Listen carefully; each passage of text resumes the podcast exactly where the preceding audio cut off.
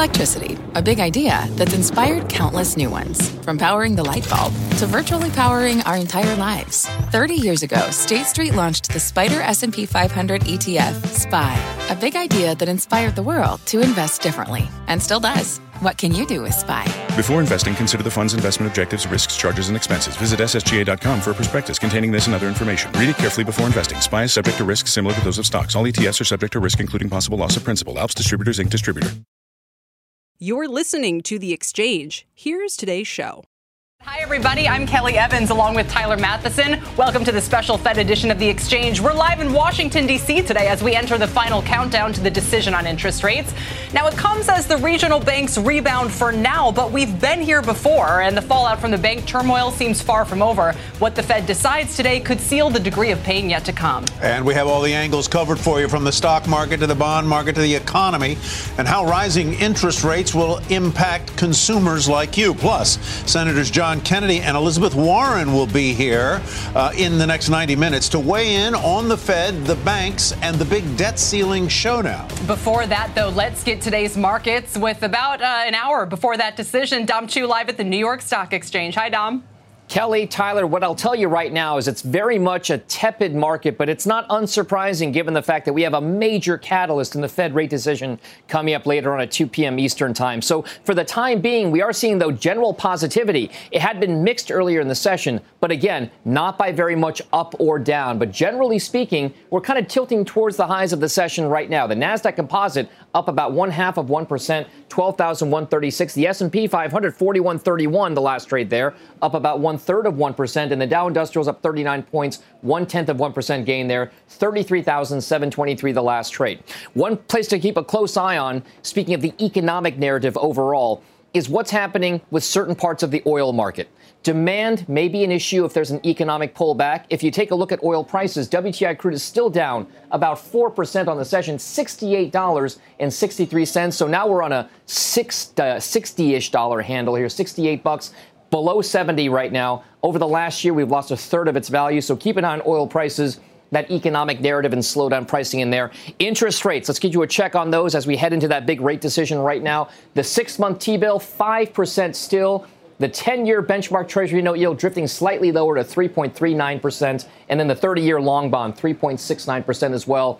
And then from the stock perspective, Kelly nailed it. The regional banks still very much a part of the story. Earlier in the pre-market session, they were all down markedly. They've rebounded and stabilized quite nicely on a relative basis. PacWest Bancorp up 7% right now. Western Alliance up 4%. Bank of Hawaii, Zion, some of the other Western regional banks that are in play. And the S&P 500 regional bank ETF, ticker KRE, Tyler, up 2% right now. We'll see if those gains stick as we head towards that Fed meeting. I'll send things back over to you. All right, Dom, thank you very much. And with less than an hour to go now, the market pricing in a near 90% chance of a 0.25 interest rate hike. But could investors be getting this one wrong? Steve Leisman just a few miles away at the Federal Reserve with what to expect. Hey, Steve. Yeah, and maybe people think the Fed is getting this wrong. The Fed expected to hike for the 10th straight time amid, call it, unusual and strong opposition to this move from former Fed officials, Fed observers, and a lot of concern in markets over regional banks. Here's what you might call the cause for a pause. A couple ex-Fed presidents, Rosengren and Kaplan, saying don't hike. The CNBC Fed survey, 59% saying a hike would be a mistake. The banking stock saying there's trouble ahead. And the Fed staff in the minutes from the last meeting showing they're looking for a recession because of, you got it, banking concerns. The case for a hike, though, the economy's still running hotter than the Fed would like, especially the job market, and inflation remains well above that 2% target. A surprise pause could also spook markets, thinking, hey, the Fed sees data showing the situation is worse than the markets believe, even though they think we believe the markets, the bank situation is pretty bad. But a pause by the Fed now would buy some time for banks to get their balance sheets back to health, would keep the situation from getting worse. It would also likely have little impact on inflation because, hey, those hikes take time to filter into the economy. The Fed would still be reducing its balance sheet.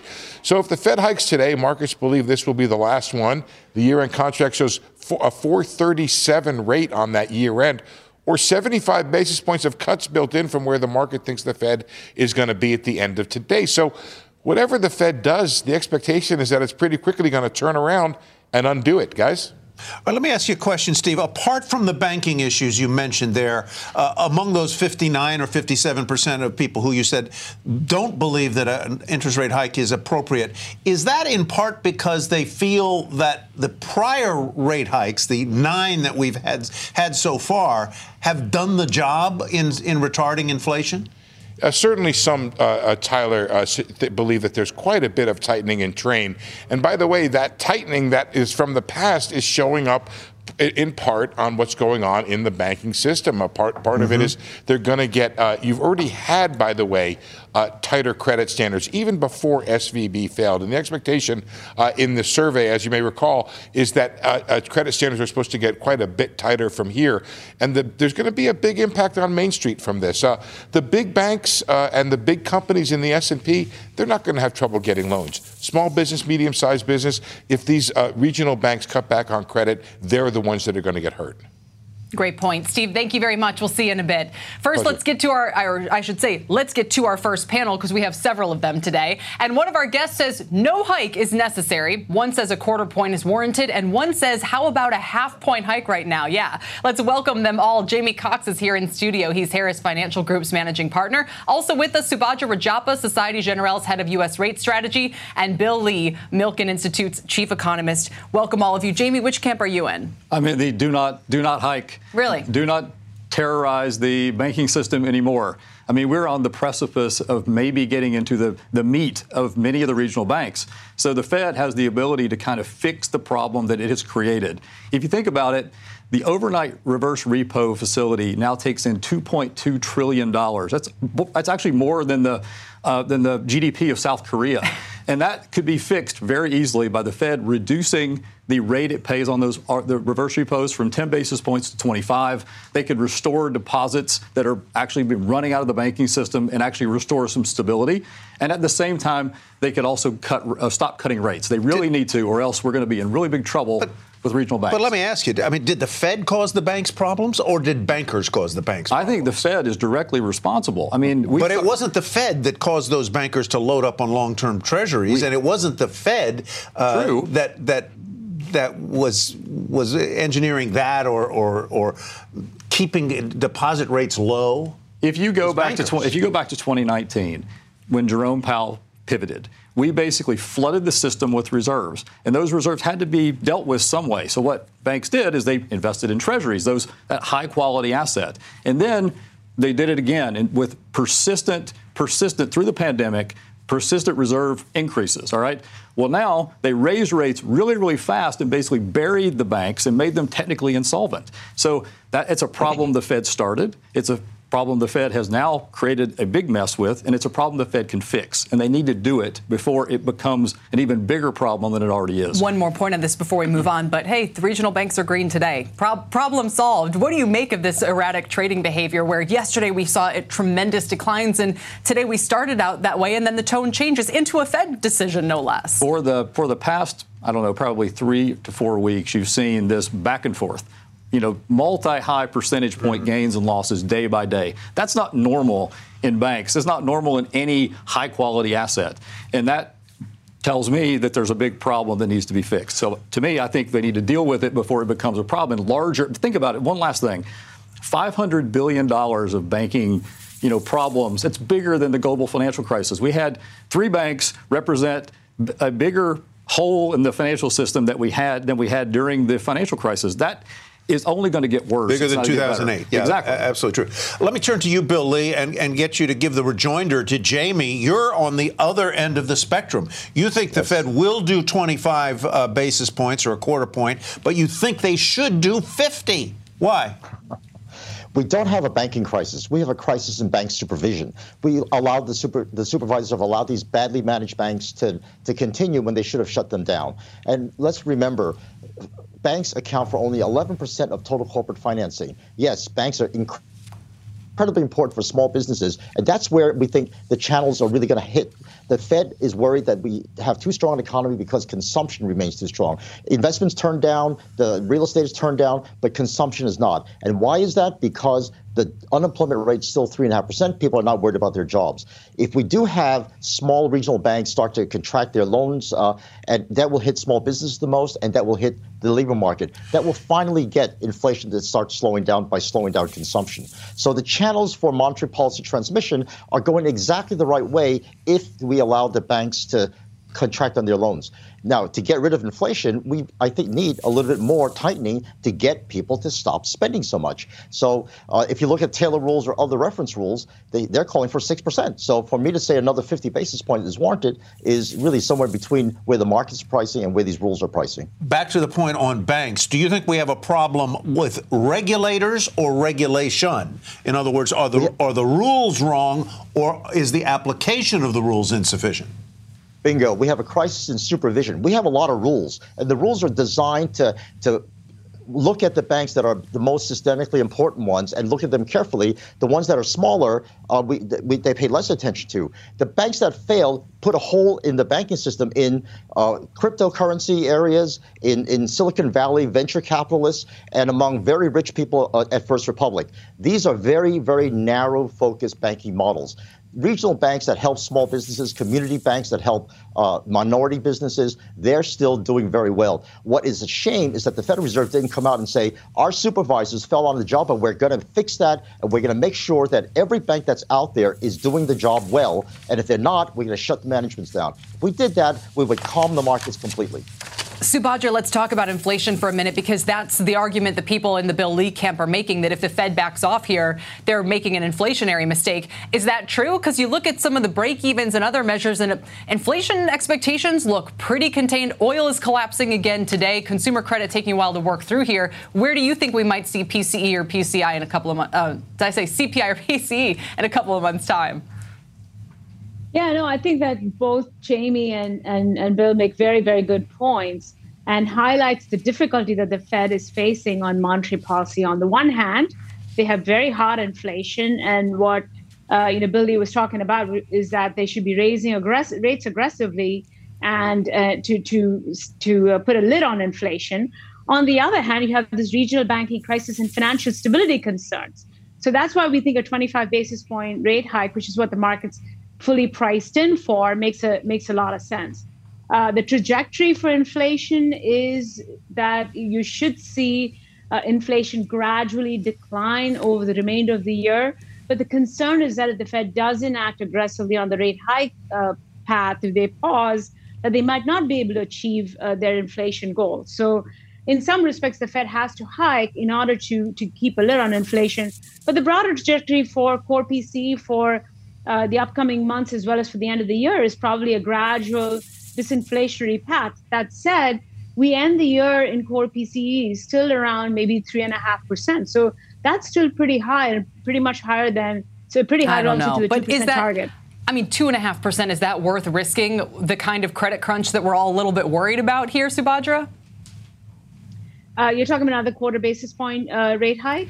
No, meaning if inflation's going to be, 2.5% on the core number by the end of the year, can't they just kind of back off here and say, okay, maybe financial stability? That's what former Fed members themselves have been saying all week long. Maybe financial stability needs to take a little bit more precedence here. Yeah, but you don't have anything in the data that shows that we're on a path to disinflation.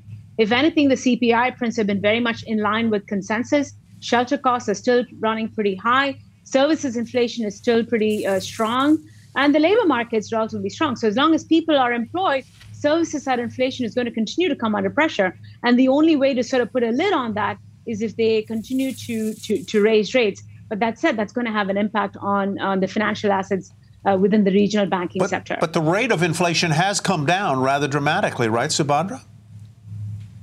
It has, but not anywhere near what the Fed would be comfortable with, because ultimately, what they want to achieve is get to their 2% inflation target. And even by their own forecast, they don't have core PCE getting to below 2% or at 2%, even in 2025. So they're themselves expecting a very gradual path of disinflation over the next couple of years. Mm-hmm. And add to that any sort of turmoil in the markets, you could see very erratic behavior in the inflation market. So you really need to see the unemployment rate, unfortunately, go up for inflation to start to moderate. All right, Jamie, around the horn and back to you. Final thought. You know, if I'm the Fed, I would far and away rather be blamed for a supervision failure than be blamed for bringing down the banking system. So to me, I think that the Fed's lucky if they get blamed for supervision, you know, problems. Is this a Richmond thing? I think it's really bad in Richmond, Jamie, that much worse than other parts of the country where other guests are? No, things are fine in Richmond. I just worry about, you know, middle America. I mean, I work with, you know, regular, ordinary people and small businesses, and they are going to suffer. They're going to take the brunt of it. Are they feeling it already? I don't think it's happened yet, but I think it's going to. And yeah. I think people are not yet ready for what will happen. And I think that's the problem. You know, normal, ordinary people will be the people that pay the price for the bad decisions of, you know, people who run these large corporations. I think everyone agrees the goal is to help them, though, but the Fed would say that's why we're fighting inflation. Yes, I don't find myself on the same side of Elizabeth Warren on all things, but I do find myself in agreement with her on the need not to unemploy a lot of people to bring down inflation as quickly as the Fed wants to. We will tell her that you are on her side when she arrives here in about an hour's time. Jamie Cox, thank you very much. Subhaja Rajappa and Bill Lee, thank you as well. Just getting started here on this CNBC special, The Fed Decision. Coming up, what higher rates mean for Main Street. Jamie just talking about it, and your money as the Fed's fight against inflation continues. Plus, Senators Elizabeth Warren and John Kennedy will join us in studio to discuss the Fed decision, the debt ceiling debate, and that regional banking crisis, and stock ownership by members of Congress. All of that coming up later on the show. As we head to break, here's a look at your markets into the Fed decision about 45 minutes away. The Dow's up 42, the S&P's up 12 to 41.31, the Nasdaq up 0.5%, the Russell's rebounding on some rebounds in the regional banks, 338 on the 10-year, 44 minutes to go. We're back after this. You might be right. It's simple, but something you almost never hear in politics today, with each side more concerned about scoring political points than solving problems. I'm Bill Haslam, a Republican. And I'm Phil Bredesen, a Democrat. We're former Tennessee governors, and we invite you to listen to our podcast, You Might Be Right. Join us and guests like Al Gore, Paul Ryan, Judy Woodruff, as we take on important issues facing our country. Listen and subscribe to You Might Be Right, a new podcast from the Baker School at the University of Tennessee. What's on the horizon for financial markets? At PGIM, it's a question that over 1,400 investment professionals relentlessly research in pursuit of your long-term goals. Specialized across asset classes, but united in collaboration, our teams provide global and local expertise. Our investments shape tomorrow, today. Pursue your tomorrow with PGIM, a leading global asset manager. Welcome back to our special edition of The Exchange. We're about 40 minutes away now from the decision on interest rates, where the Fed largely expected to make its 10th increase since March of last year. The consumer already feeling the impact, and from what you pay for your mortgage, your car, the rate on your credit cards, personal loans, lines of credit, it's gotten a whole lot more expensive. This is household debt rises and savings decline. For more on the implications on consumer spending and the economy, we're joined here in studio by David Wessel, Senior Fellow in Economic Studies at the Brookings Institution. Also joining us is Bankrate.com Chief Financial Analyst Greg McBride. Greg, I'm going to start with you. It's very easy to look at these interest rate levels and hikes in a sort of an abstract way, but they are real. They translate into real dollars on people's budgets. Take us through some of the numbers with respect to, for example, home equity lines of credit, mortgages, lines of credit, credit cards, and what's happened. Well, we start with mortgage rates. You know, mortgage rates, home price increases, and mortgage rates last year, they by themselves, the increase in mortgage rates robbed would-be buyers of enough affordability akin to a 30% increase in home prices. So very significant impact there, even though mortgage rates have been a little bit more stable of late. Home equity lines of credit. You know, after that run-up in home prices, Americans are sitting on more home equity than they've ever had before, but it's no longer a low-cost proposition with the cumulative impact of all these rate hikes, Tyler. That 5% home equity line that you had a couple of years ago, it's now going to hit double digits. And in terms of just your servicing that debt, the minimum payment's now $200 a month more than it would be before the Fed started to raise rates. And perhaps one of, David, the most important headlines as well is simply going to be the deposit rate, right? When all of the water cooler talk is about, hey, guess what you can get on the new Apple, savings account, or hey, guess what you can get on T-bills. And if that gets worse, this was the Bill Ackman warning from earlier this week, where he said, if the Fed hikes again today and people start really getting tantalized by money market funds or yields outside the banking system and moving their money again, then you kind of, I don't know, keep this deposit flight going that's been such a problem. Right, I think that's a risk for the banks. And as you know, they've been very slow to raise interest rates. They have a lot of reserves at the Fed, so if they need to pull them out, they can. But I think the bottom line here is this is what the Fed thing was designed to do, not to unsettle the banking system, but to make borrowing more expensive so people spend less. So in a sense, it's not an accident that this is happening. And it's surprising, actually, as you made a point earlier, Tyler, that so many of the bankers seem to be blindsided by this. Are you seeing, as you do your studies in the economy, do you see consumers spending less? Not much. That's one of the things I think is keeping the Fed on the rate rising track, is that so far consumer spending has been surprisingly strong, in part, perhaps, because the job market has been pretty strong. And I feel like small business is the other key to watch here. You know, they're responsible for so many of the job openings and excess openings we've had the last couple of years. We've had a huge surge in new business formation during the pandemic. Right. They hire a lot. And that's where higher loan rates are really just starting to be felt. I mean, 9-10% totally changes the equation for them. Right. And that's the problem with the weakness of the regional banks and the smaller banks. That's where small businesses are more likely to get their money. So as what I expect is,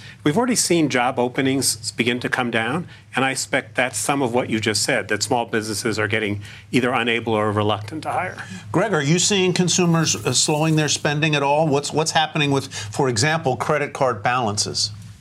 Well, credit card balances have continued to go up. They've gone up along with interest rates going up. So that's a pretty volatile mix. More people carrying larger balances at ever higher interest rates. And in terms of the spending, you know, the consumer spending has been very, very strong, as David noted, the unemployment rate being very low. When people have paychecks, they spend money. But when you look at some of the things like retail sales and you adjust that for inflation, it becomes apparent that people aren't spending more. They're spending more to get the same amount. So, you know, adjusted for inflation, they're not spending any more than they had been. They're not buying more stuff. They've had to fork over more to get the same things that they used to get a year ago. Yeah, David. But I think it's important to note that household balance sheets are still in pretty good shape. This is not like some previous periods where the households had run up huge amounts of debt relative to their assets. So that's a plus. And their savings rate had even gone up the last couple months. Some of this is probably still residue from the aid that the government gave during the pandemic, or people's inability or conservativeness in spending. David, and then Greg, the same question to both of you.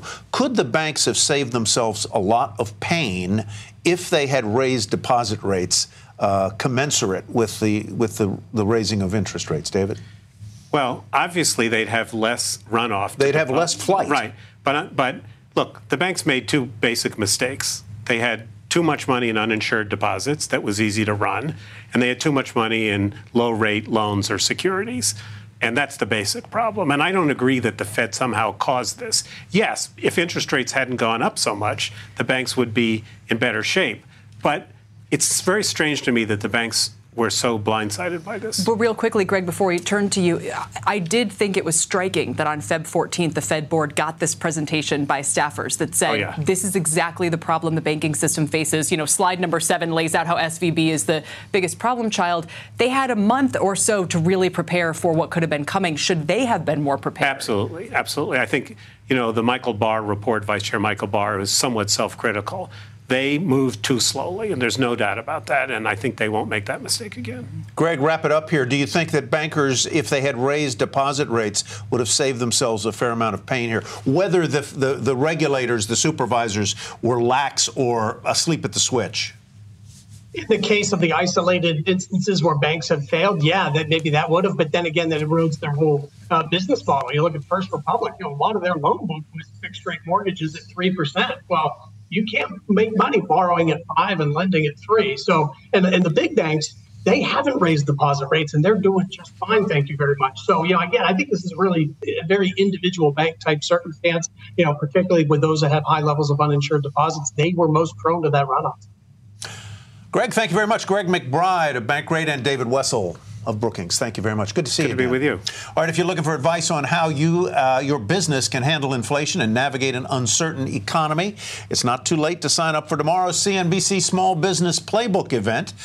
You can register by scanning the QR code on the screen right now. Get out your phone. I'm going to stretch this, Kelly, just so people can get out their phones and scan that QR code, or you can go to cnbcevents.com. Now to Bertha Coombs for a news update. Bertha. Hi, Tyler. Thanks very much. Here's your CNBC News Update at this hour. Waiting on it there. There we go. The FTC is proposing a blanket prohibition on Meta that will prevent the company from profiting on data it collects on users under the age of 18. Meta has 30 days to respond.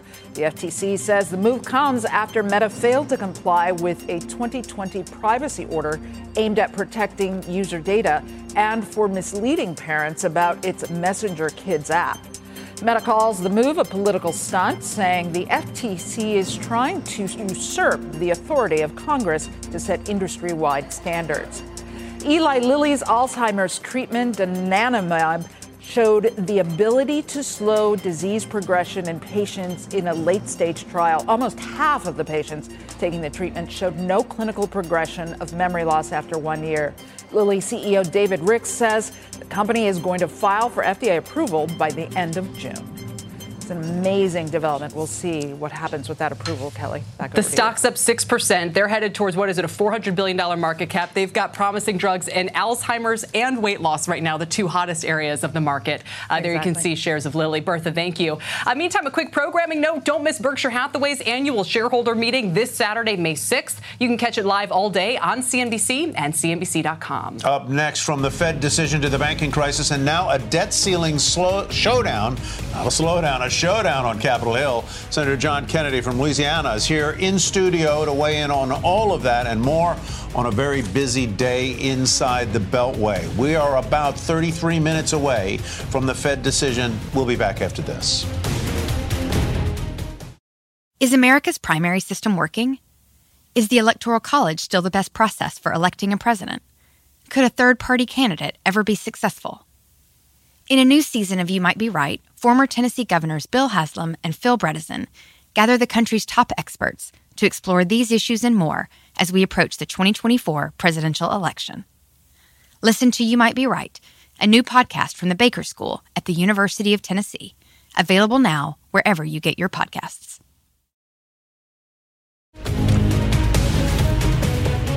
Welcome back, everybody, to our special coverage of the Fed decision live from Washington. Another quarter-point hike widely expected despite the collapse of First Republic Bank earlier this week, second-largest bank failure in U.S. history. Just a few days ago, that happened, of course. Not to mention a potential U.S. debt default, leading economic indicators flashing signs of a slowdown. Joining us now to discuss all of this and more, Senator John Kennedy of Louisiana, member of both the Senate Banking and Appropriations Committee, also the Judiciary Committee. You were a busy fellow. In about a half hour's time, Elizabeth Warren is going to come and sit in exactly that chair, and she is going to say, I suspect, that the Fed just got it wrong by raising interest rates by a quarter point. Would you agree with her or disagree with her? I would disagree. Look, Elizabeth is whip smart, but we don't agree on the economics. Forget the politics. We don't agree on the economics of this. To tame inflation, we're going to have to raise interest rates. We would not have to raise them as high as I have explained or tried to explain to Elizabeth if Congress would reduce the rate of growth of spending and debt accumulation. That's not just Kennedy saying that. That's history. Since 1950, we've had 10 periods of disinflation where it was too high. We got it down. We never succeeded without attacking the problem on both the monetary side or the fiscal side.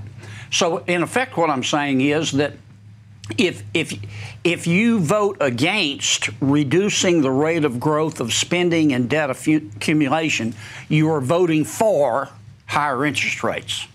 Powell's going to have to raise rates much higher than he normally would have if Congress would slow the stimulus of spending. But there is little appetite. Apart on the GOP side, there's an appetite for cutting spending, but it's not going to go through the Senate. Talk a good game. They talk a good game. But for a lot of my Republican colleagues, It's like going to heaven. They all want to go, but they don't want to take the trip right now. They want to wait a while. And sure, there's a lot of hypocrisy, but you can't have it both ways. Look, Powell's going to get inflation down. He may have to raise rates as high as 8 to 10%, and I won't take the time now, but I can explain to you why that's realistic. But the more we can do on the spending side to help Powell on his side, the less he's going to have to raise interest rates. And keep in mind, this is not just a sterile statistic. We're talking about putting people out of work. Sure.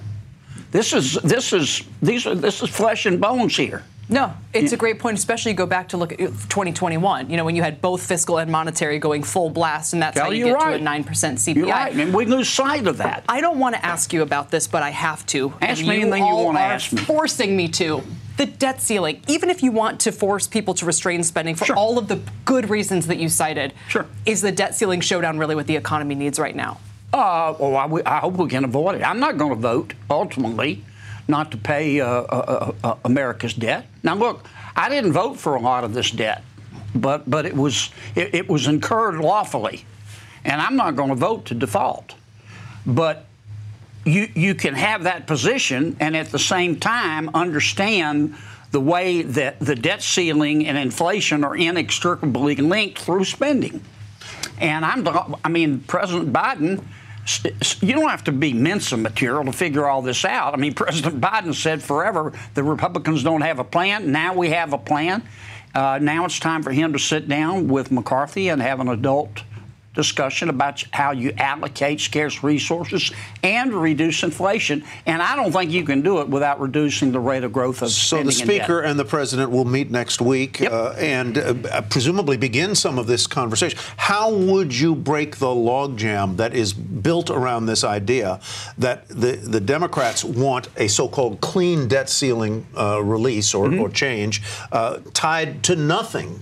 In terms of spending cuts, how do you break that Gordian knot? Well, let me say first, nothing's going to happen in the Senate. I can tell you, they're not 60 votes either way. We're waiting to see the House of what's going to happen with the House and the President. I think it's clear that the House is going to have to give some, but the President's going to have to give some. I mean, if he thinks that McCarthy and the Republicans in the House are just going to agree to raise the debt ceiling without slowing the rate of growth of spending, he's living in la-la land. What are the hints? What are the verbal and language hints that we all need to be watching for as a sign that some progress is being made? What language on both sides tells us, oh, they talked about this, that means there's some negotiation towards the deal? I don't know exactly the hint. I think McCarthy will be pretty candid. Now, he's already told me and others he's not going to negotiate this deal in the press. But I think Kevin will be very, very frank. The President will have his economic advisors around him. I just don't know. Maybe President Biden thinks that the House will blink. I don't. He got his plan through with 2 votes, just 2 votes, and his job is in the balance here, because if he alienates by what I guess we'd call improvident deal making, if he alienates part of the base of his party, they'll kick him out, right? Well, I was pretty impressed with the job that the Speaker did. I got to tell you, we all watched his election. I went through 16, 17 ballots. I was impressed that he got anything through. Let me ask you this, Senator. Are you having any banks in Louisiana or those who feel like they have your ear, are they calling you and saying, hey, it's really bad here and you got to get them to back? Or other constituents. We had the CFO Council event here at CNBC a couple days ago, and they were told, the CFOs were told, you want to tell your senators, your congressmen, that this slowdown is coming. Tell them you're worried about it. Tell them what the Fed or what Congress needs to do. I mean, what are you hearing from your constituents about? I understand what you're saying about inflation, but the banking problems there and imminent signs of a slowdown. Let me tell you about the banking problem, in my opinion, and I sit on the banking committee. Let's take Silicon Valley Bank and First Republic. I don't know whether it was the stupidity of management or the greed of management or the hubris of management, but 75, maybe 85, 90% of that problem was one or all three, okay? They made a bet without hedging the bet. you didn't have to be at the time. You didn't have to be Einstein's cousin to see the Federal Reserve was going to raise interest rates. I mean, duh. They not only did it in increments, but they said they were going to do it. And these two banks were sitting on assets, in one case, long bonds, in another case, cheap, by the bank standards, loans that were going to go down in value. Let me just point out there were 31 banks that had negative tangible equity as of the third quarter of last year. Yes, but you're right. And there's about $600 billion out there in long bonds that are underwater that are held by banks. But banks also pay attention to their sources of funding and their deposit base. But that's in motion now. How do we undo that? That motion is posing a threat. Here's the risk. If it were not for the contagion, what we should have done with Silicon Valley and with First Republic is say to their management, look, you're both like a rock, only dumber, and we're going to let you fail. The reason we couldn't do that is because we live in a different world of instantaneous communication, and we would have had contagion. Right. Quick final question, because I know we're over your time here. So do we need to raise the FDIC limit now, either broadly or just for payroll accounts or something, in order to put this now crisis in motion to an end? That's a good question. I don't know. I wish I had a good answer. I don't know how I feel about it. I just know the world is different now with technology and the way we can communicate so quickly. And banks exist on the basis of trust. They're really just, don't take this the wrong way, sophisticated Ponzi schemes. And they work when everybody trusts each other. And you get on that iPhone and start sending text messages, and you have the herd panic and stampede. Anybody can go broke. The speed of transmission is completely different. It's breathtaking. Senator Kennedy, thank you for being with us. Thank you for your candor. This was fun. Yeah, you bet it was fun. That was enjoyable. Unless you're a banker, maybe. Yeah, right. Yeah, dumb as a rock. They're not. They're dumb as a rock. They'll be okay. And a Ponzi scheme. The bankers will be okay. Yeah, they usually are. They usually are. Senator Kennedy, thank you. Thank you. Coming up next hour, we will hear from another banking committee member, the aforementioned senator and outspoken Powell critic Elizabeth Warren. You will not want to miss that. And first, the average mortgage rate fell last week. It didn't translate into an uptick in demand, though. We've got the latest numbers and why the wealthy are also starting to feel the squeeze. That's next. Stay with us. Welcome back to this special edition of The Exchange live from Washington. We're now less than 20 minutes away from the Fed's decision on interest rates.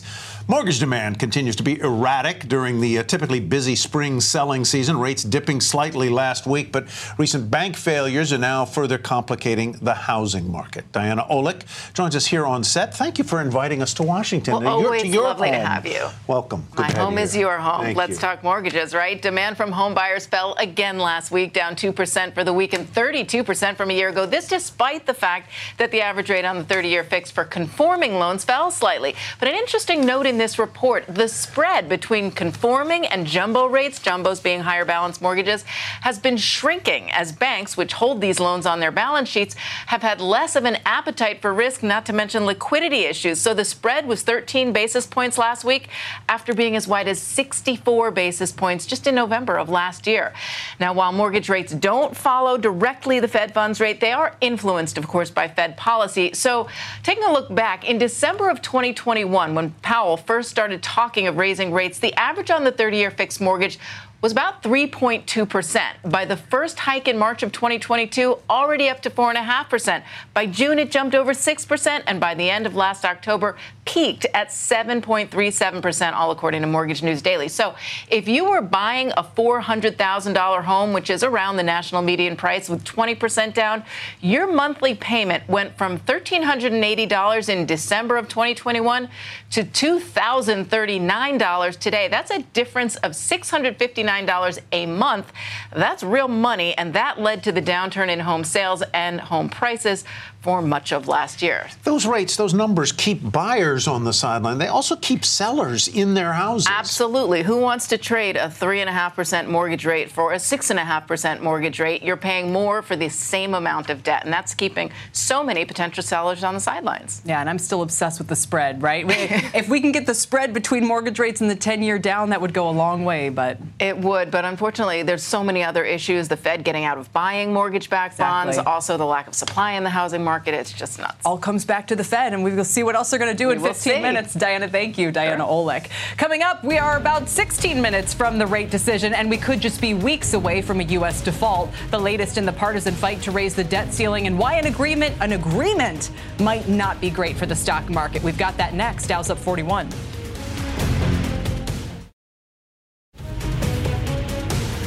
Welcome back, everybody. A little over 10 minutes now from the Fed's latest rate decision. And of course, it's not the only thing looming large here in Washington. With the debt ceiling debate raging in Congress, Treasury Secretary Janet Yellen just earlier this week said the U.S. could now default as early as June 1st. Our next guest says for the first time in 35 years, rate hikes are impacting the federal budget, raising interest costs on our debt, and raising the ceiling is just the first in a period of coming austerity. Joining us now is Dan Clifton, Strategic Securities Head of Policy Research. Welcome, Dan. Hi, thanks for having me. Let's talk about the 14% figure. I think that's a good way of thinking about this. You guys have some good work on this. Yeah, so we went back in time and we said, what's the debt servicing cost to the U.S. government? And when the debt servicing cost hits 14% of tax revenue, we move into a period of austerity. So we were there from 1981 all the way to 1994. We have not been there since 1994. So we have low inflation, low interest rates, low debt servicing costs. We were allowed to cut taxes and increase spending, and it didn't increase any of the burden.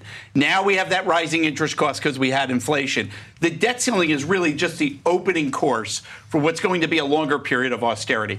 We're at about 12% of interest costs to tax revenue. We'll be at 14% by the end of the year. And so that's a challenge for our policymakers. How do you avoid a default, but at the same time start getting our debt trajectory in a better place so we start coming out of this austerity? So you have the situation where rollover debt is going to be have to pay a lot more, so that raises the servicing cost on the debt. How do you then avoid that austerity, or if you have that austerity, what does the austerity look like? What does it mean? Absolutely. I think that we're in the first course. So what we're trying to do is get economic growth as high as you can. The best way to do it is grow your way out of it. But you know, we're not going to be able to do that. And so as we talk about the debt ceiling, we're probably going to have a deal that starts to limit discretionary spending, starts to get rid of the unobligated COVID fund. This is the low-hanging fruit of Washington. Okay, what's happened now is that we have two trust funds that are now going to be exhausted in the next 10-year window. That hasn't happened since 1981. So you're going to have larger reforms. In 1981, we saved Social Security by making sure that we raise taxes and cut benefits. And that's eventually where we're going to have to go. But we won't be going there until after the 2024 presidential election, and there's more of an emergency. The bad news about what you're saying is that we are not going to be able to cut tax. Look, we have a double whammy coming. We had double stimulus in 2021. Now we're seeing both the Fed tightening and tax hikes in order to fund these deficits that are worsening because of Fed hikes. So we can all sit here and wonder, well, then what's the cushion or the stimulus going to be if the economy starts to worsen? Because the picture you're painting isn't a great one. That's right. And so let me just give you this point. In 2025, all of the Trump tax cuts expire. Income tax rates, estate tax rates, the state and local tax deduction comes back in. So there's an automatic catalyst built into the system. And that will be the big market issue for 2025. We're going to hobble along until we get to the election, get the debt ceiling out of the way, and then maybe we'll do a little bit on the child tax credit just to make families feel better ahead of the election, maybe something on the corporate R&D. But once we get into 2025, I don't know who would want to be president in the next administration, because these are challenges we haven't faced in 40 years, and we're going to have to deal with these challenges. Does a debt ceiling raise or suspending the debt ceiling, does that happen before the X date? Well, I think it's going to happen right at the end of the deadline, right? So we'll do it. And we may even do two parts, where we get a spending framework agreement by June 1st, raise the debt ceiling for 6 months, and then try and fill in the details of that agreement by the end of the year. I think the real big one for markets will be this first one, because the president's dug in. The speaker's dug in. Is there a way to engineer it so that President Biden, who said, I want a clean debt ceiling raise, I don't want it tied to spending cuts. Is there a way to make that happen? I think the two-step process does that, where you're making it more about the budget and not the debt ceiling. And Speaker McCarthy is still getting his cuts. So there's a wink deal, basically. It's a wink. That's right. We agree we're going to do some spending cuts here, but it's going to be separate. I don't care how we get there. I just want to get there, right? So, but, you know, they're going to have to figure out a way to save face. The policy is actually kind of simple once you get into the arena. What do you think is going to happen with deposit insurance? So I'm conflicted on deposit insurance. If you remember in 2008, Sheila Bair was able to unilaterally exempt all the payroll accounts at the banks. Was she? Yes, she did. And she did it by executive action. Dodd-Frank now says Congress has to be involved in that process. There's no support for raising deposit insurance limit right now in Congress. Even for payroll accounts? Even for payroll accounts, because on Monday morning, Washington thought the banking issues were solved with First Republic Bank. What we're learning is that it's not solved. This is going to be ongoing. And so as these banking issues continue to grow and there's some risk to employers on their payroll and to insurers, individuals on their deposits, I think you'll start to see some more steam for at least gradually lifting it. What we're doing today, having large banks by regionals, is not exactly a sustainable strategy over the long term. Especially when JP Morgan's already done a deal. Dan, thanks for joining us to close things out this hour. We appreciate you for having me. Dan Clifton. You've been listening to The Exchange. Make sure you're subscribed to get each episode every day, same time, same place. You might be right. It's simple, but something you almost never hear in politics today, with each side more concerned about scoring political points than solving problems. I'm Bill Haslam, a Republican. And I'm Phil Bredesen, a Democrat. We're former Tennessee governors, and we invite you to listen to our podcast, You Might Be Right. Join us and guests like Al Gore, Paul Ryan, Judy Woodruff, as we take on important issues facing our country. Listen and subscribe to You Might Be Right, a new podcast from the Baker School at the University of Tennessee.